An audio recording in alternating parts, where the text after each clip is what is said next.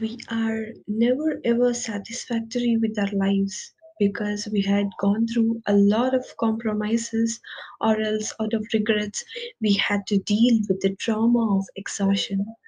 Every single time we wish we could lead a soothing life without any distractions. Not everyone is worth deserving, but some people are lucky provided they remain as before.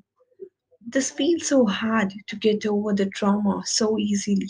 There is no recovery because circumstances hit you one by one so rapidly, but takes a lot of time to be consistent with your life.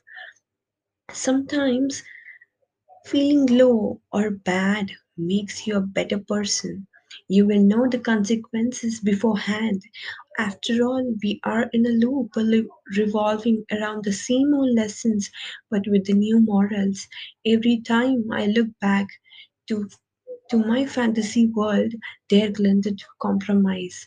In this journey of life, you will have to survive a lot of compromises, and that is what we have been taught and grown up with our elders. Doing what makes you happy is better than what makes you wealthy. Today's compromises are tomorrow's regrets.